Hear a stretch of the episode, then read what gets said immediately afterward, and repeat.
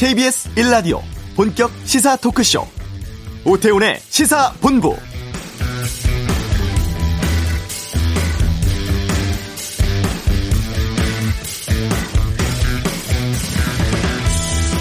탈원전을 한다는 정부가 북한의 원전 건설 추진했다면서 이적 행위라고 국민의힘은 강하게 비난을 했고 이에 대해서 청와대는 북풍 공작이라며 강력한 법적 대응에 나서겠다고 반박했었죠.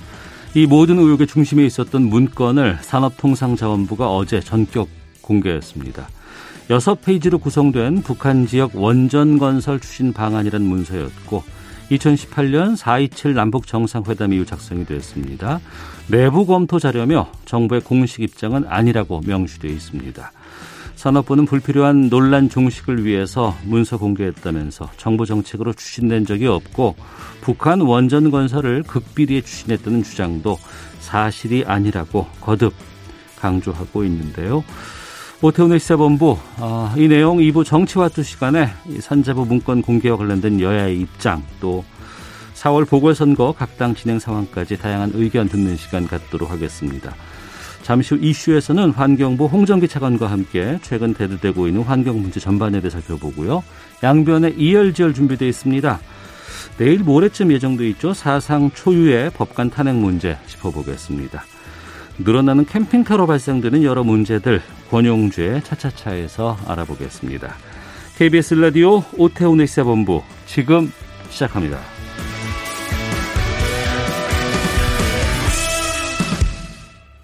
네, 뭐 코로나 19 또뭐 기후 위기 등 유례 없는 상황 속에서 환경에 대한 관심 높아지고 있고 또 해당 부처의 역할은 점점 더 커져가고 있는 상황입니다. 올해도 환경은 중요한 한 해가 될 것 같습니다. 환경부 홍정기 차관 모시고 좀 전반적인 얘기 들어보도록 하겠습니다. 어서 오세요. 예, 안녕하세요. 반갑습니다. 환경부 차관입니다. 예. 지난해 돌아보면 정말 어마어마한 한 해를 우리가 보냈습니다. 뭐 코로나19도 있었고 집중호우도 있었고 장마도 참 왜 그렇게 길었는지 또 올 초에 추위는 왜 그렇게 심했는지 이게 다 환경 문제와 관련이 되어 있다는 걸 알게 됐고요. 그렇다 보니까 지난해 환경부의 여러 가지 역할들이 좀 있었던 것으로 알고 있습니다. 기억나는 것도 뭐 그린 뉴딜, 뭐 탄소 중립 선언 어떤 일들이 있었습니까? 예, 작년에 이제 코로나19가 시작되면서 여러 가지 이제 국민들이 경제적으로도 어려움이 있으셨고 네. 그 와중에 아나운서님께서 말씀하신 것처럼 이제 그 이 홍수라든지 여러 가지 이제 기후 위기 상황들을 맞았습니다. 그래서 네. 저희 정부에서도 이런 그 기후 위기, 환경 위기를 극복하면서 또 경제 위기도 같이 예, 국민들이 이겨낼 수 있는 그런 것들이 필요하다. 네. 해서 나온 것이 이제 그린 뉴딜이었습니다. 네. 그래서 작년 7월에 그린 뉴딜이 발표되면서 음.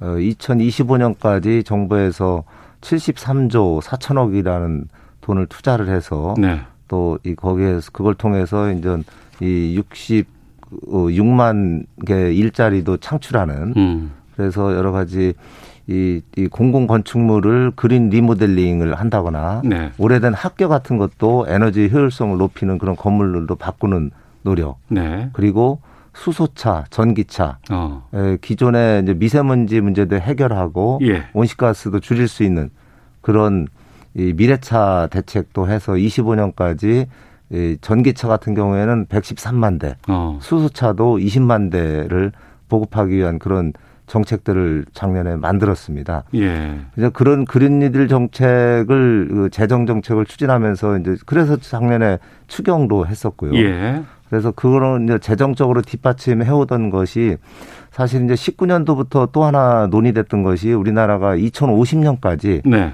탄소 중립을 목표로 할 것이냐 말 것이냐에 대한 논의들이 전문가들을 중심으로 또 국민들 사이에 있었고 네. 그렇게 논의를 하게 된 거는 작년 말까지 유엔에 음. 저희들이 환경 우리 대한민국의 입장을 제출하게 돼 있었습니다. 네. 우리나라는 탄소 중립과 관련해서 2050년에 탄소 제로로 갈 것이냐 음. 아니면 75% 정도만 뭐 감축할 것이냐, 네. 50%만 감축할 아, 것이냐 예, 예. 이런 거를 결정하기 위한 논의들을 19년부터 쭉 해왔고요. 예. 작년 10월에 정부에서 우리나라도 2050년 탄소 중립, 탄, 어. 타, 탄소 제로로 가야 된다. 예. 이런 것들을 선언을 했고 음. 작년 말에 유엔에 탄소 중립 목표를 대한민국의 비전으로 어, 제출을 하는 그런 아주 대전환의 그 시기가 있었습니다. 예. 하나씩 좀 살펴보도록 하겠습니다. 예. 2019년 봄, 뭐 2월, 지금 2월입니다만 2월, 3월 이럴 때 된다 그러면 항상 걱정됐던 게 미세먼지 수치가 어떤 것인지 아침에 출근할 때 좋을 것인지 나쁠 것인지 예. 이거 확인하고 저희들 다 출근했었어요. 예, 맞습니다.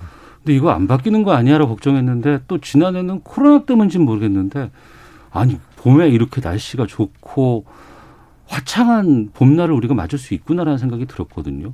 미세먼지 상황은 지금 어떻습니까?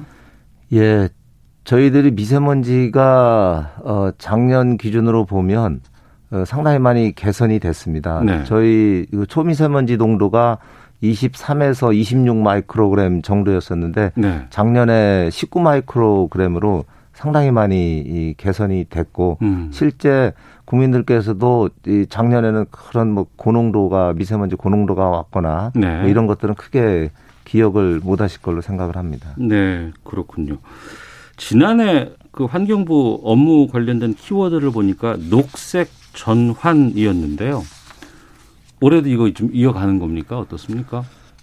예, 그렇습니다. 이 작년에는 뭐 이 녹색 전환을 이루기 위한 하나의 이제 기반을 마련을 했고요. 예. 그런 것들이 이제 그린 뉴딜을 통해서 음. 정부의 재정 정책이 25년까지의 투자 계획이 만들어졌고 네. 그거를 통해서 저희들이 뭐 미래차 보급이라든지 또 이 공공기관 건물이라든지 이런 것들을 리모델링하는 사업들을 추진을 하고 있고요. 예. 또 환경부 차원에서도 어 이제 지방자치단체들이 중심이 돼서 음. 그런 녹색 전환을 이루어야 되기 때문에 네. 스마트 스마트 그린 도시라는 사업을 작년부터 추진을 해왔습니다. 네. 그래서 저희들이 한 스물다섯 개 지자체를 대상으로 추진을 했는데 실제로는 한 백 개 이상 지자체가 그 응모를 했습니다. 아, 참여하겠다고요? 예, 예. 예. 그래서 그걸 선정하는 데도 사실 엄청 그 어려움이 많이 있었습니다. 그럴 어. 정도로 지자체들의 뭐 참여랄까 이런 것도 많았고요. 예.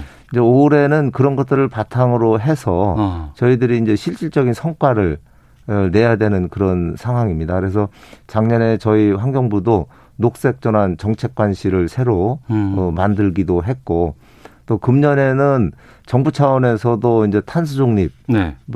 본격적으로 추진하기 위한 여러 가지 이 어떤 시책들도 추진하고 음. 또 탄소 중립을 위한 온실가스 감축 어떤 시나리오도 만들고 네. 또 분야별로 에너지 전환 분야라든지 또 미래차 보급이라든지 또 순환 경제 분야라든지 이런 분야별로도 국가 차원의 어떤 추진 전략을 예, 만들어 나가는 아주 중요한 그 전환점에 있는 한 해라고 하겠습니다. 네.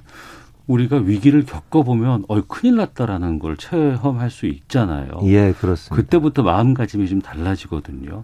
예전에 뭐 온난화 문제 얘기하고 뭐 온실가스 얘기하고 뭐 기후 위기 얘기하면 아, 그 남의 얘기고 뭔 얘기 같았는데 지, 지난해 또 그 전에 보면은 정말 피부로 와닿는 것 같아요. 스물스물 네. 가까이 다가오는 것 같은 느낌이 들거든요. 이 기후 위기는 어느 정도의 상황입니까?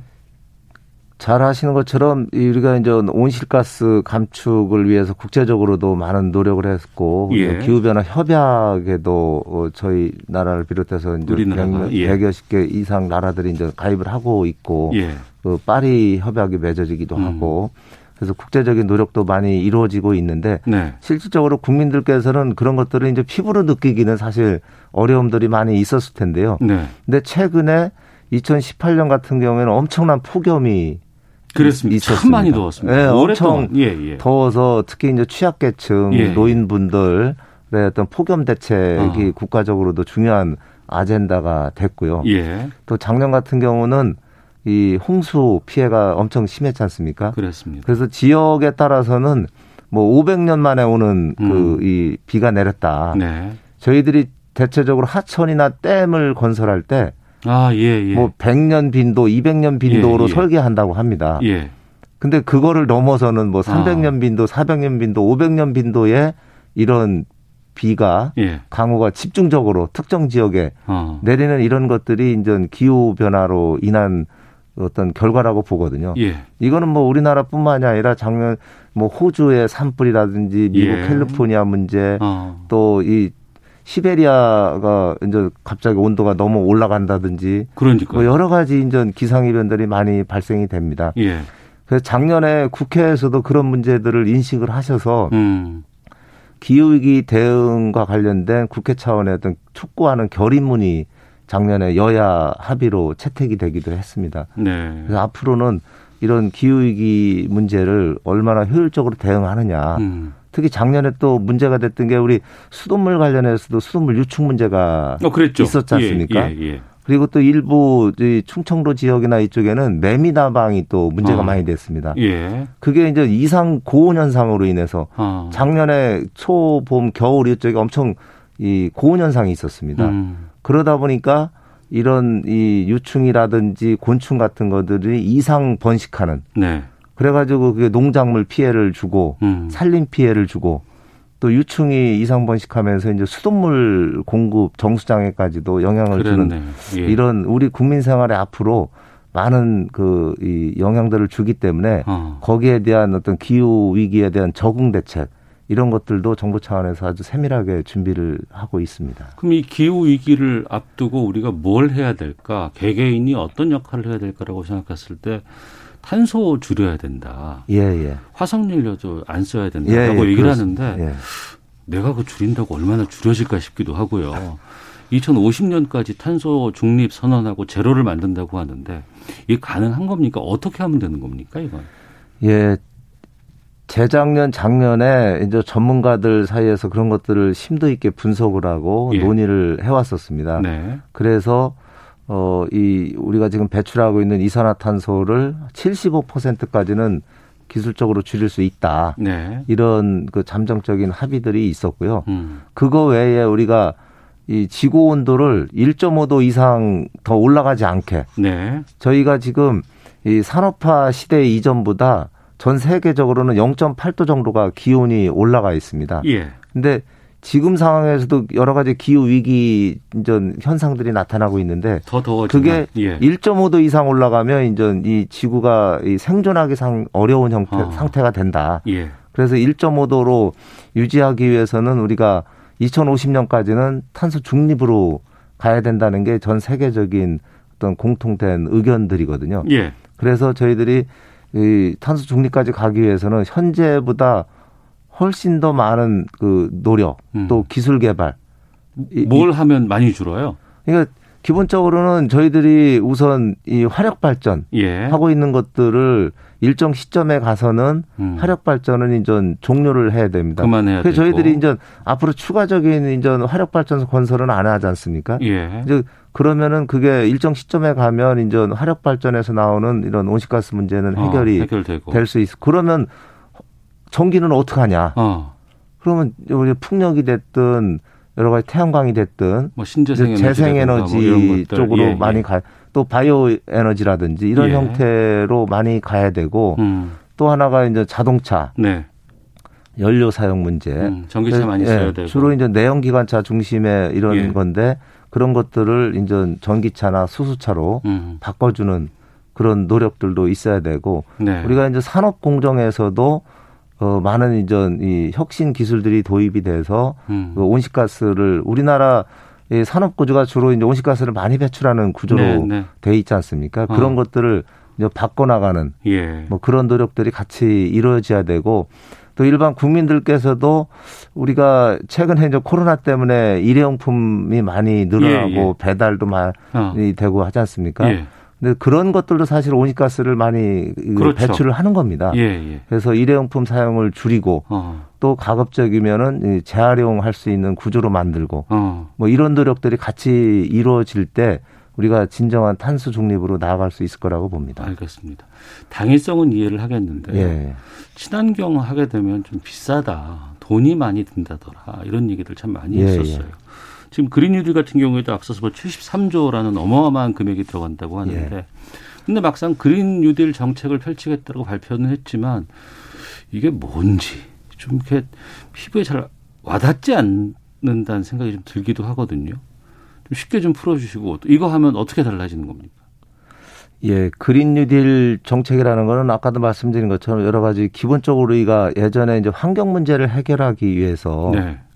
어, 해야 되는 여러 가지 이제 뭐 대기 오염 물질을 줄인다든지 수질 오염 물질을 줄인다든지 또 폐기물 발생을 줄인다든지 이제 네. 그런 환경 측면만을 가지고 저희들이 봤었는데요. 네. 그린 뉴딜에서는 그런 기후 위기, 환경 위기를 해소하면서, 해소하면서. 그것이 궁극적으로는 어떤 경제 문제도 해결하는 아, 그 우리나라에 예, 어. 돈이 될 수 있는 그런 구조로 가는 겁니다. 예. 그러니까 예를 들면 또 이 뭐 전기차로 간다. 네. 그랬을 때 이 새로운 배터리 기술이 음. 발달되고 그와 관련된 이제 연관 산업들을 아, 예, 키워나가고 예. 예, 예. 뭐 우리가 풍력 에너지를 한다. 음. 그러면 풍력 과 관련된 여러 가지 이제 작 부품 소재들을 네. 개발해 나가고. 아, 그건 또 새로 가보는 길이기 때문에 우리가 또 기술이 좀 뛰어나니까 그렇습니다. 잘 네. 만들고 할 수 있겠군요.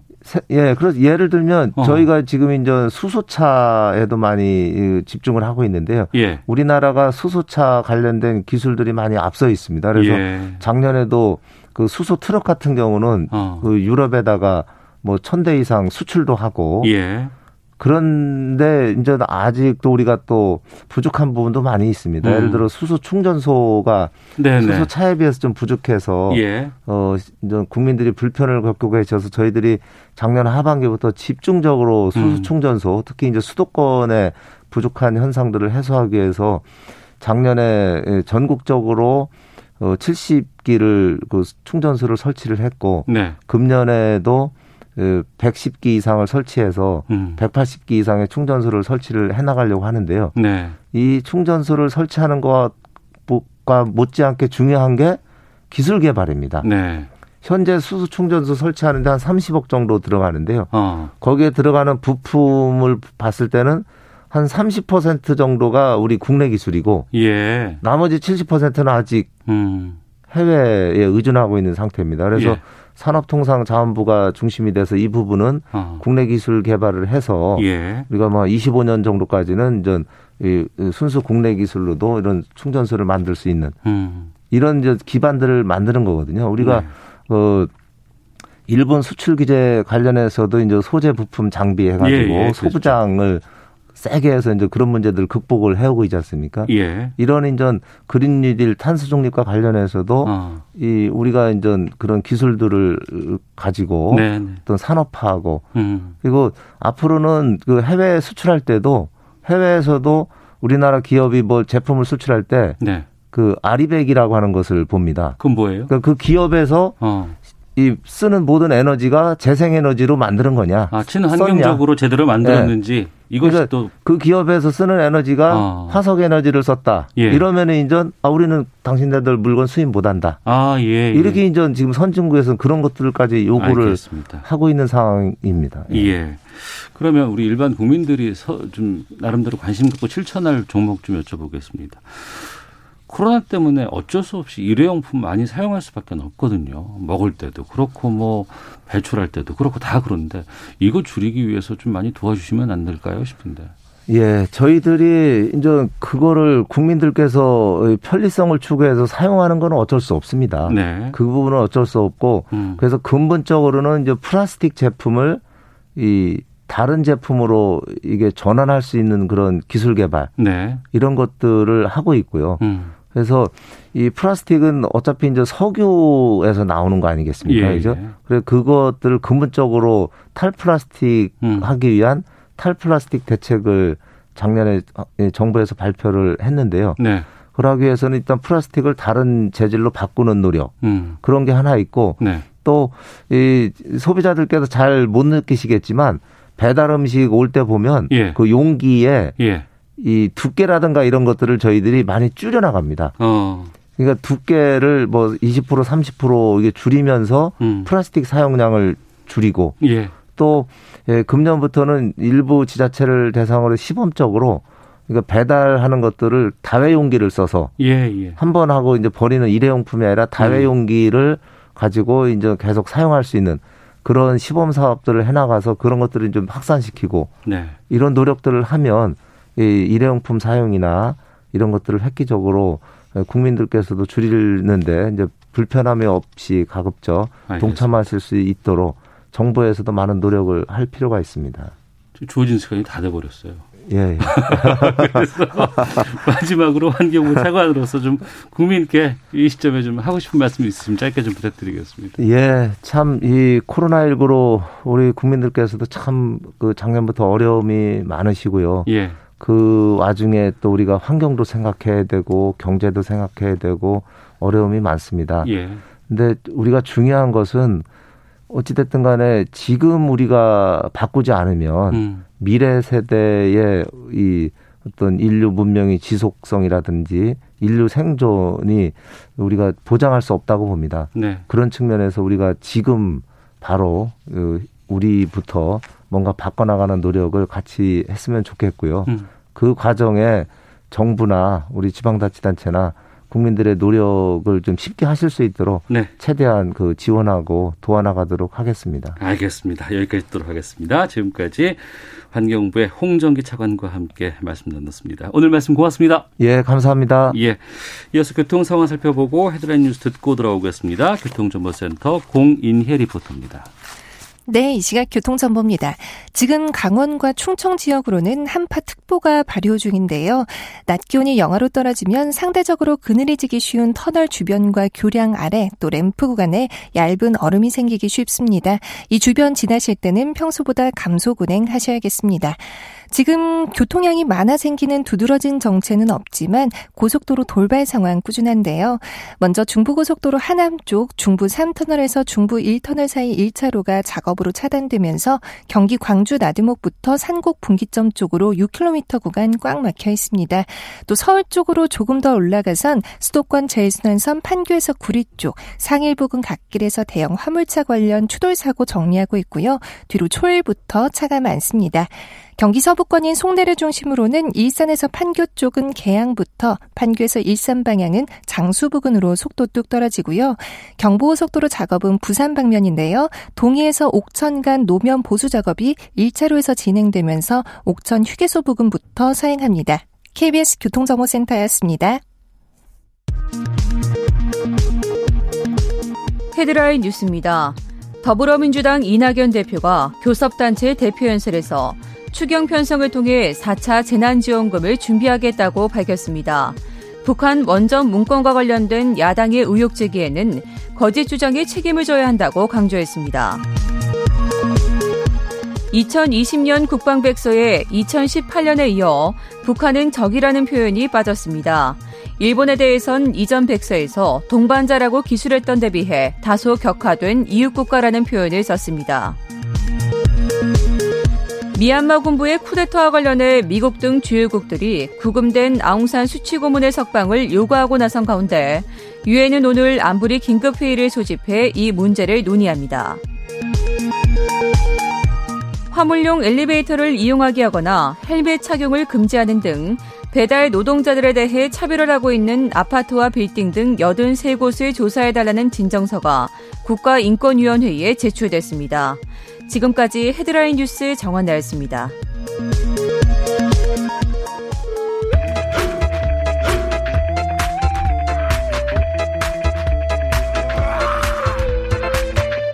오태우래 시사 본부. 네, 어, 사상 초유의 법관 탄핵안이 어제 발의가 되었습니다. 내일 모레 표결 있을 전망인데요. 사회를 뜨겁게 달군 이슈를 다뤄보는 양변의 이열지열에서 이 문제 짚어보겠습니다. 양지열 변호사 나오셨습니다. 어서 오세요. 네, 안녕하세요. 예. 먼저 지금 발의된 해당 판사는 유일하게 임성근 부장 판사가 되어 있습니다. 네. 탄핵 추진 이유부터 좀 알려주세요. 음, 일단 이제 어 서울중앙지방법원에서 수석부장 판사를 하고 있었을 때죠. 그때 이제 뭐 박근혜 전 대통령 사건을 비롯해서 몇 가지 사건에서 네. 재판부의 수석부장이기 때문에 음. 이게 어떤 역할을 하고 있을까라고 생각하시는 분들이 좀 있을 텐데 쉽게 말씀드려서 인사에 영향력을 줄 수가 있는 그런 인물인 판사들 거죠. 인사할 수 있는 네, 평점 이런 네, 것들 네, 매길 네. 수가 있는 거고 어. 생각보다요. 음, 그러니까 판사 법관은 다 독립돼 있고 우리 뭐 인사 같은 거에 뭐 좌지우지 할까 싶기도 하고요. 근데 굉장히 민감합니다 판사분들이. 아 승진되고 예. 뭐 이런 거 되게 어느 자리에 가느냐가 중요해요. 그럼요. 그리고요 이렇게 생각하시면 될 것 같아요. 우리가 어, 우리 학교 다닐 때 공부 잘하는 친구들, 모범생들의 어떤 특징을 좀 한번 다시 한번 떠올려 보시고, 아, 예, 예. 모범생들일수록 오히려 그, 아. 그 1, 2등 뺏기는 것에 대해서 굉장히 힘들어 하기도 하잖아요. 제가 그들을 안에 속해 본 적이 없어서 그 생리를 잘 봐왔어요, 밖에서. 저, 저도 모범생까지는 아니었기 때문에. 예, 예. 근데 진짜 그런 부분에 민감하거든요. 어. 그게 어떻게 보면 이제 뭐 장점이 될 수도 있고 단점이 될 수도 있겠지만 어떤 특성입니다. 예, 예. 그렇기 때문에 어, 뭐, 예를 들어서 서울 수도권에서 발령을 받느냐, 아니면 지방으로 가느냐, 음. 동기들과의 관계에서 얼마만큼의 빨리 이렇게 네, 뭐 좋은 네. 자리에 가느냐, 이게 굉장히 중요하게 때문에 어. 그거를 좌지우지할 수 있을 만한 분인 거예요. 그런데. 네, 그런데 그분이 재판부에 가서 음, 박 전 대통령, 박, 어, 대통령 관련 사안이기 때문에 구체적으로는 당시에 이제 어, 한참 이제 탄핵 와중에서 네. 뭔가 논란이 되던 사안에 대해서 음. 판결문에 이러저러한 내용이 들어가야 된다. 뭐 어. 이런 식의 얘기를 했다는 겁니다. 그럼 청와대 의중을 전달하고 반영되게끔 했나? 뭐 그렇다고 지금 볼 수도 있는 그런 어. 상황인 거죠. 예. 그러니까 그 부분을 아 이거는 말씀드린 것처럼 이제 법관의 독립이라고 하는 것은 헌법에 보장된 권리인데 예. 이거를 침해했기 때문에 아 이게 징계를 해야 되는 사유인다라고요 하는 거고요. 또 오해하시면 안 되는 게 법관의 권리를 침해했다는 게 얼마나 중대한 사안일까 이걸 뒤집어서 생각해 보시면 이렇게 음. 생각하시면 될 것 같아요. 만약에 두 사람이 재판을 하고 있는데 네. 한 사람이 재판부에 대해서 영향력을 행사하는 게 아니라 재판부의 윗사람, 음. 지금처럼 수석 예, 이런 예. 사람에게 연락을 해서 아 저 지금 재판부 뭐, 뭐일 재판부에 재판 받고 있습니다. 음. 어 그래요? 그럼 제가 재판부에 얘기 좀 해놓겠습니다. 네, 네. 라고 해버리면 그렇게 해서 만약에 그 재판부에 관섭을 할 수 있게 되면 네. 이건 법관의 권리가 문제가 아니라 음. 국민들이 이게 뭐 안심하고 뭐 재판을 받을 수 있는 권리 자체가 없어지는 겁니다. 그야말로 재판이 안 되는 거 아니에요? 그렇죠. 재판이 예. 진짜 어 이게 어 국민들의 권리를 침해할 어. 수 있기 때문에 이걸 큰 문제로 삼는 겁니다. 그래서 음. 그 부분을 가지고 어, 탄핵을 하겠다라고 이제 발의를 한 거죠. 근데 그 부분에 대해서 사법농단 관련해서 재판도 있었는데 네. 재판에서 무죄가 나오거나 네. 뭐 이런 일들이 비일비재했고 네. 그리고 또 이제 법원 내에서의 자체 징계도 할 수 있는데 음. 그것도 안 됐고. 예. 그래서 지금 국회가 나선 거 아니겠어요? 그렇습니다. 그러니까 어 이게 또 어 그럼 법원에서 말씀하신 것처럼 재판에서 무죄 받았는데 왜? 라고 이제 뉴스를 꼼꼼하게 또 못 읽으신 분들은 네. 그렇게 생각할 수도 있는데요. 이게 직권남용이라는 것 때문에 그렇습니다. 음. 직권남용, 직권남용 나올 때마다 저희도 설명드릴 때다 힘들어하는데 네. 일단 그냥 단어를 직권남용이잖아요. 음. 직권이 있는데 그거를 남용을 했다라는 건데 권한 밖에 더 많은 행사를 했다는 거 아니에요? 권한 밖에 아니라 권한이 있는데 아, 그 아. 권한을 잘못 썼다는 거죠. 예, 예. 그런데 어 지금 받고 있는 사안은 말씀드린 것처럼 뭐죠? 어 재판에 간섭을 했다는 건데 음. 재판에 간섭할 수 있는 권한이 있을까요? 누구에게도? 없잖아요. 없는 거 아니에요? 원래 없는 권한이기 때문에 어. 간섭을 했어도 이게 직권남용은 안 되는 겁니다. 아. 아, 직권남용은 권한이 있는데 그걸 잘못 썼다는 건데 예. 재판에 간섭할 수 있는 권리는 누구에게도 주어져 있지 않거든요. 그러니까 그, 래서 무죄가 나온 거예요. 그래서 무죄가 나온 거예요. 그거는 너무한 거 아닌가요? 그러니까 그러니까 지금 얘기하신 것처럼 직권남용이란 범죄로는 안 되는 거예요. 어. 비난 가능성은 훨씬 높은데 이게 정말 잘못한 행동은 맞는데 예. 그, 그 범죄를 만들어 놓는 순간 이상해지는 게 아니 재판에 간섭을 할 수 있는 권리가 있다는 것 자체가 있을 수가 없는 일인데 어. 그 일을 해버렸기 때문에 처벌할 법이 없는 거예요. 어, 그건 좀 이상하다. 아, 네.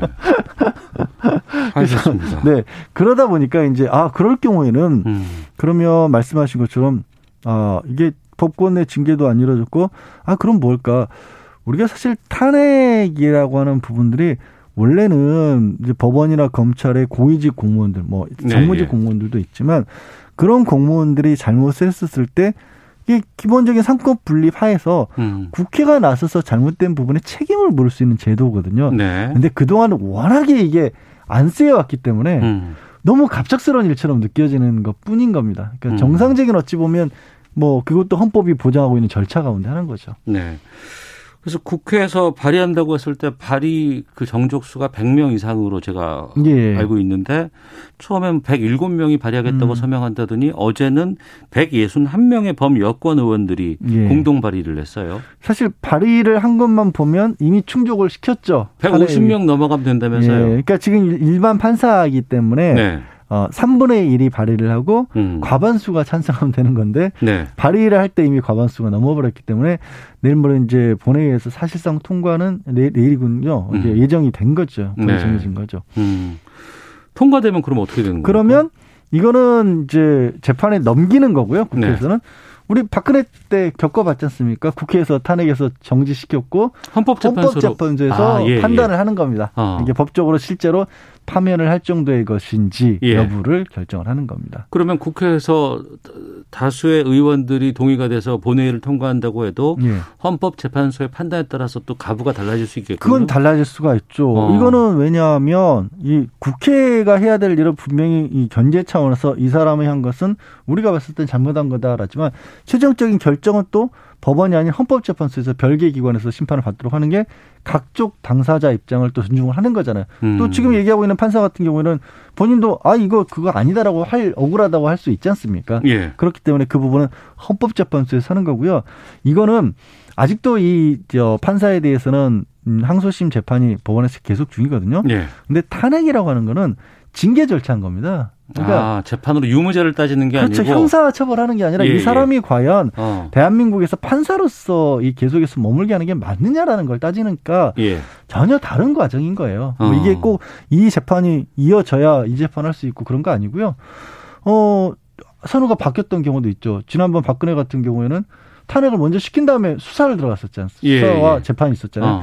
지금은 재판 중이지만 또 탄핵 과정은 별도로 할 수 있는 겁니다. 예. 그러면 탄핵이 되면 예. 이임 부장 판사는 뭐 탄핵되고는 어떻게 되는 거예요? 탄핵에서 임기도 얼마 안 남았다면서요? 한 달 정도가 남은 걸로 알고 있어요. 예. 파면되면 이제 그 일단 변호사로 바로 개업이 어려워지고요. 음. 어, 공무원 연금 중에서 공무원 연금은 절반 가량은 본인이 적금처럼 자기 월급에서 떼서 넣는 거고요. 네. 절반 가량은 이제 국가에서 도와주는 거거든요. 음. 국가에서 지원하는 비용 부분은 못 받습니다. 본인이 어. 적금 부분 부분은 당연히 가져가고 아무리 파면을 당했다고 할지라도. 알겠습니다. 네. 뭐 실질적으로 불이익 같은 것들은 그렇다고 치지만 이게 사상 초유의 일이 있는 음. 거 아니에요.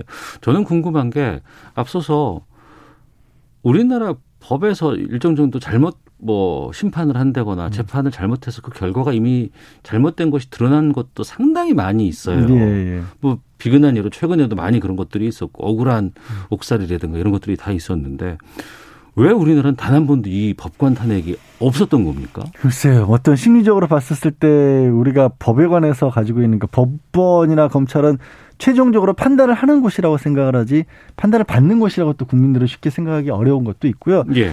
두 번째는 조금 비정상적으로 이게 관리가 되었던 게 아닌가 하는 부분도 분명히 있을 것 같습니다. 왜냐하면 비정상적인 관리요? 이 판사가 지금 탄핵을 받게 된 이유가 박근혜 정부 때 정권에 가깝게 지냈던 거 아니겠습니까? 쉽게 말해서. 예. 양승태 전 대법원장 시절에 사법농단이라는 것도 결국 이게 정권에 이게 법원이 가서 어떻게 보면 자발적으로 고기를 조아리고 자기들의 이익을 위해서 협조를 했던 거 아니에요. 음. 그러니까 정권 입장에서 보면 또 그렇게 협조를 해가면서 관리를 하는 게 편했을까요? 아니면 견제를 해가면서 탄핵할 건 탄핵하고 그 대신 정권도 우리도 심판한 거 잘못한 게 있으면 법의 심판 받겠다 이렇게 하는 게 편했을까요? 어. 과거에 오히려 이른바 짬짬이의 가능성이 과거에는 또 높지 않았나 그런 음. 면도 좀 더 어찌 보면 탄핵이라는 게 우리에게 낯설게 느껴지는 이유도 아닐까 싶습니다. 네.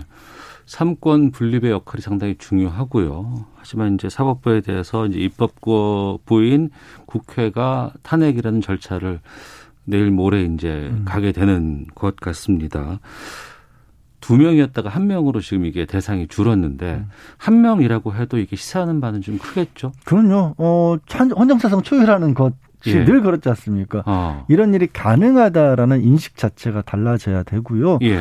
그리고 저희 국민들 입장에서는 그런 겁니다. 아까도 말씀드렸다시피 어느 재판부에 가는데 그게 내 재판이 이 나를 심판하고 있는 판사가 아니라 다른 영향력에 의해서 이 결과가 좌우될 수 있다는 생각은 그 생각만으로도 전문 싫잖아요. 근데 음. 지금 법적으로는 형사법적으로는 아까 설명드린 것처럼 다른 방법이 없어요. 그걸 네. 막을 수 있는 방법이. 어. 그러면 결국 어떻게 하겠습니까? 아 이거 잘못했다거나 나 쫓겨날 수 있구나라는 거를 음. 보여줘야 네. 어, 법원에서 그런 일이 없고 결국 국민들이 안심하고 재판을 받을 수가 있죠. 음, 알겠습니다.